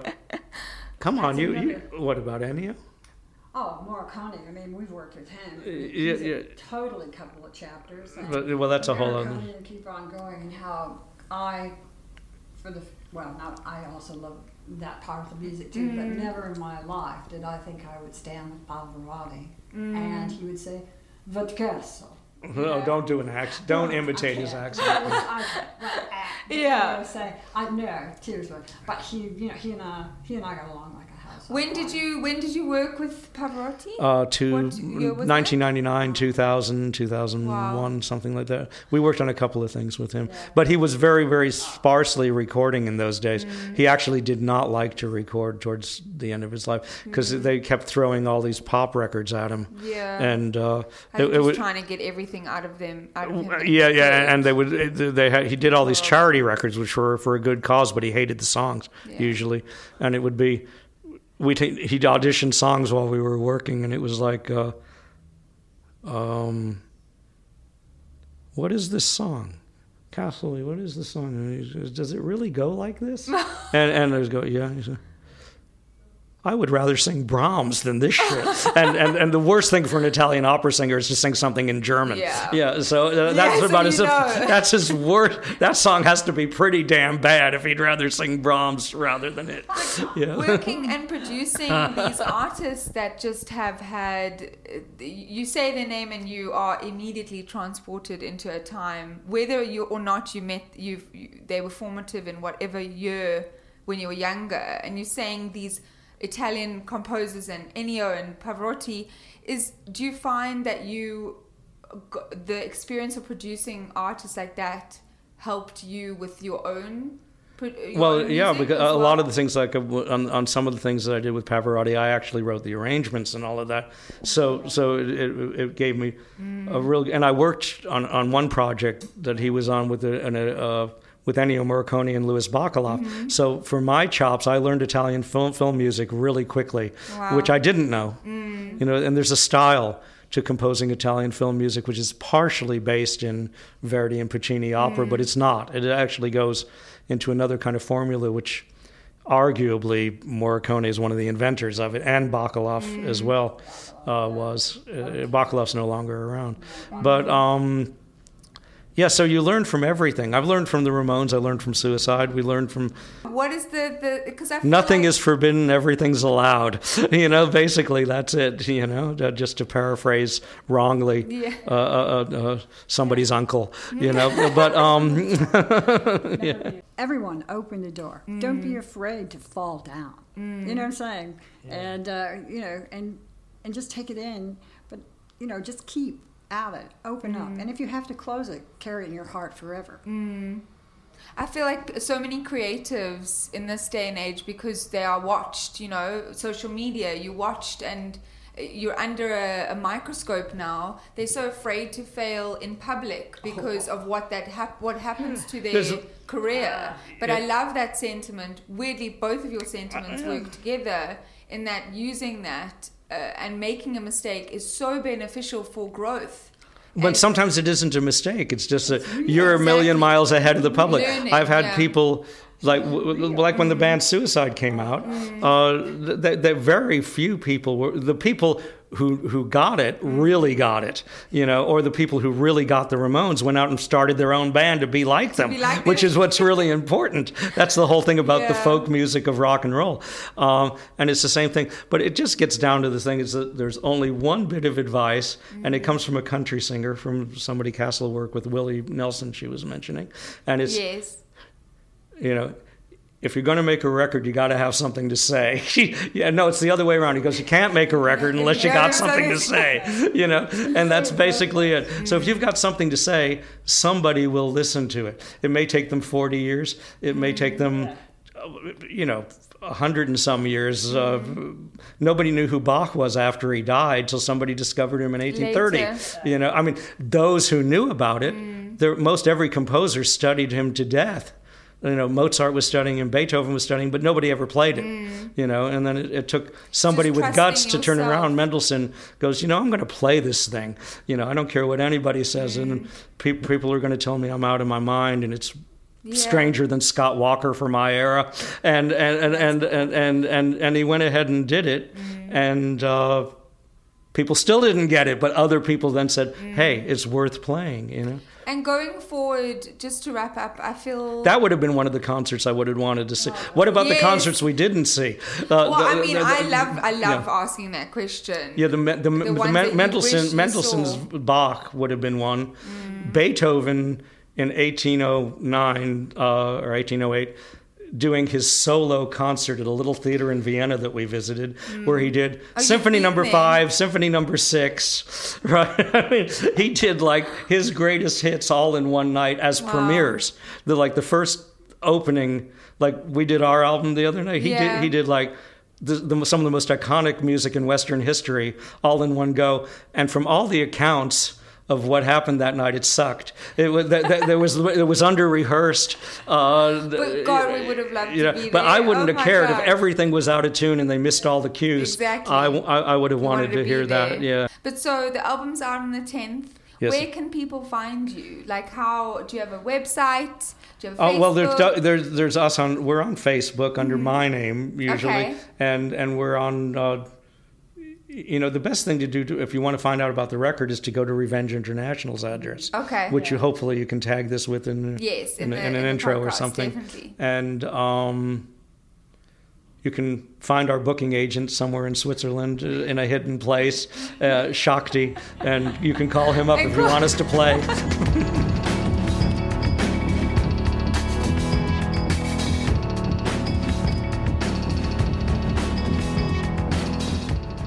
This Must Be the Gig is produced by Adam Kibble, and we'd like to thank Billy Yost and the Kickback for our theme song, Rube, and buy their music at thekickbackband.com. Lexi Frame for the artwork, Daniel Brater and Dean Berger for the additional sound design, and the Consequence Podcast Network, where you'll find a bunch of other amazing shows.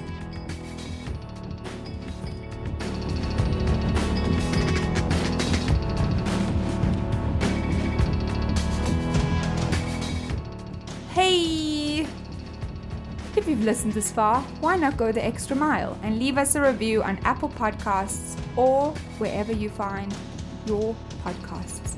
Your comments provide valuable feedback for us and it helps other people find us too.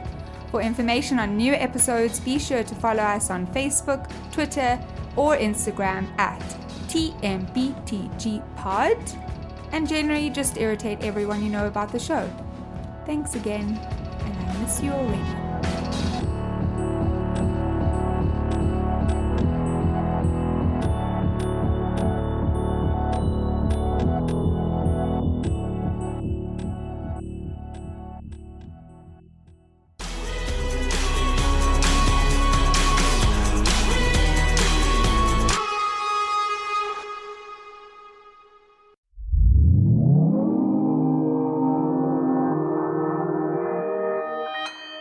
Consequence Podcast Network.